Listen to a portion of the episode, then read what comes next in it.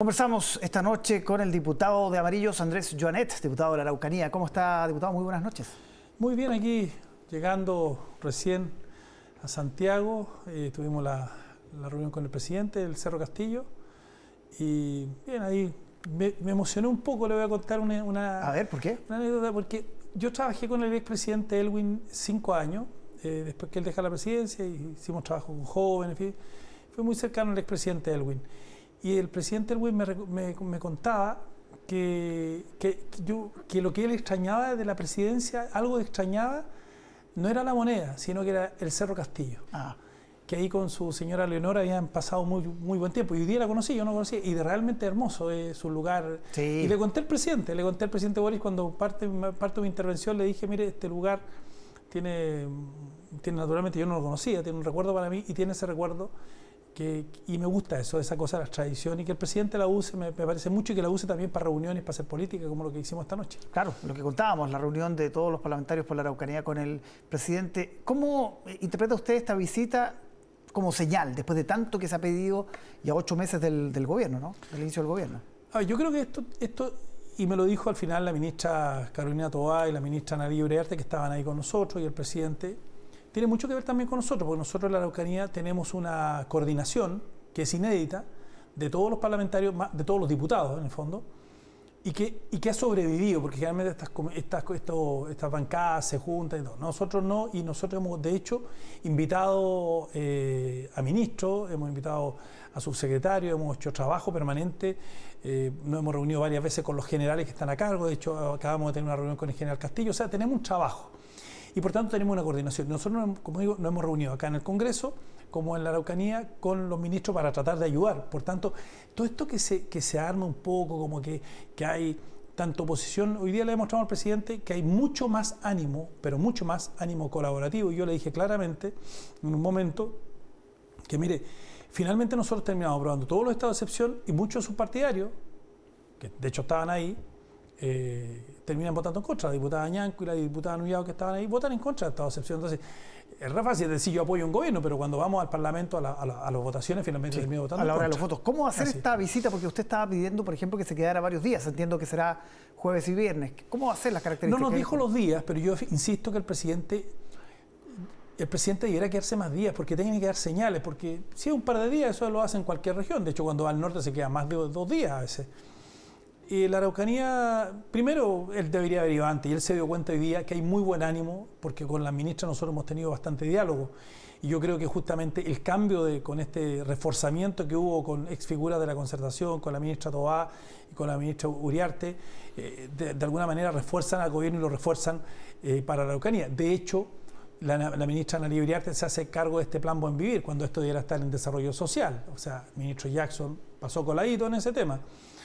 Pero por eso yo creo que el presidente, lo que de alguna manera le señalamos, es que ojalá se quede más días, eh, pero más o menos vislumbré la agenda de lo, que debiera ser el presidente, lo que va a hacer la Araucanía, pero lo que esperamos que lleve naturalmente, más allá de todo lo que conversamos hoy día, que, fue, con muy buen ánimo, yo diría un ánimo de Estado, un ánimo republicano, o sea, lo que hoy día, hubo en el Cerro Castillo fue una reunión republicana entre dos poderes de Estado, estaban los senadores, estaban los diputados, y más allá de eso, el presidente tiene que dar cuestiones muy concretas que realmente demuestren, o sea, justifiquen por qué se demoró tanto en ir a Araucanía. ¿Y qué se espera en particular, lo que lograron hablar? ¿Qué debería decir o hacer el presidente de la Araucanía? A ver, yo lo primero que creo con quién se va a reunir.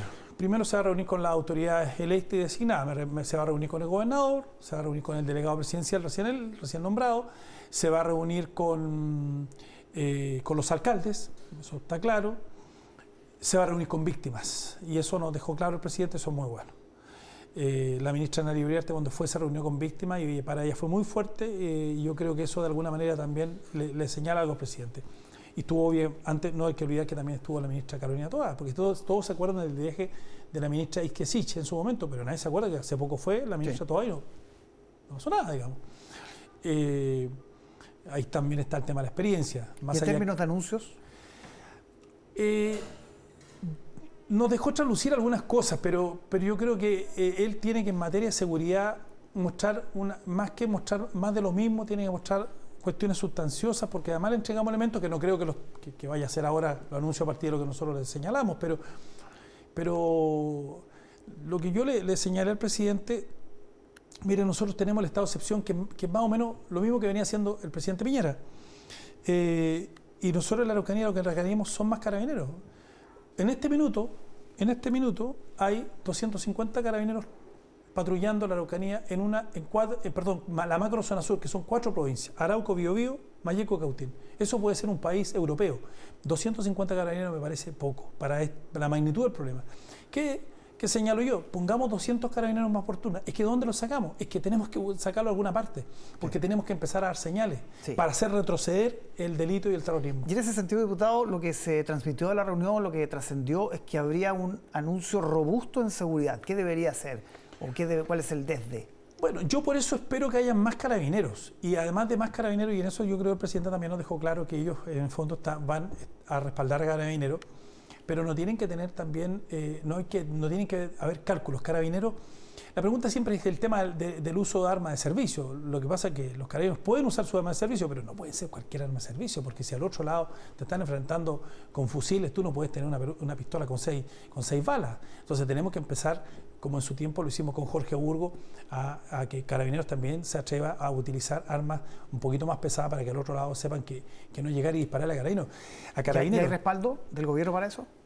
A ver, la ministra Carolina Toá hace una semana lo dijo, me pareció la primera vez que, una ministra señala de esa forma tan tajante que Carabineros puede y debe utilizar su arma de servicio en ese tipo, pero para eso necesitamos armas de servicio un poquito, con un poquito más tonelaje.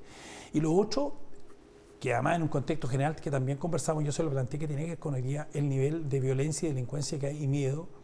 Y para eso yo le insisto, les he hecho una propuesta y al gobierno que es que respalde la reforma constitucional de una policía militar de frontera. Si me he reunido con los fiscales, con el fiscal de la Araucanía, y todos los fiscales reconocen que el delito está entrando por la frontera y no estamos haciendo nada. Entonces, eh, claro que hay que hacer algo distinto, porque si vamos a hacer lo mismo, hoy día tenemos 300 carabineros en la, frontera y eso no sirve. Entonces, hay una serie de medidas que, el gobierno tiene que atreverse a dar un paso porque la situación hoy día lo amerita. Vamos a quedar muy atentos a eso. Finalmente, eh, usted votó por Vlado Mirosevic el, día de, el día de ayer en la elección de presidente de la Cámara.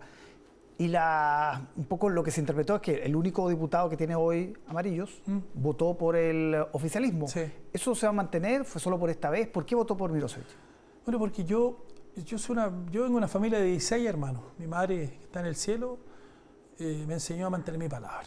Y yo hice un acuerdo al principio, que un acuerdo administrativo, y en ese acuerdo, eh, el acuerdo era efectivamente un acuerdo de gobernabilidad, y, y a Vlado Mirosevic le correspondía después, pero se adelantó. ¿ya?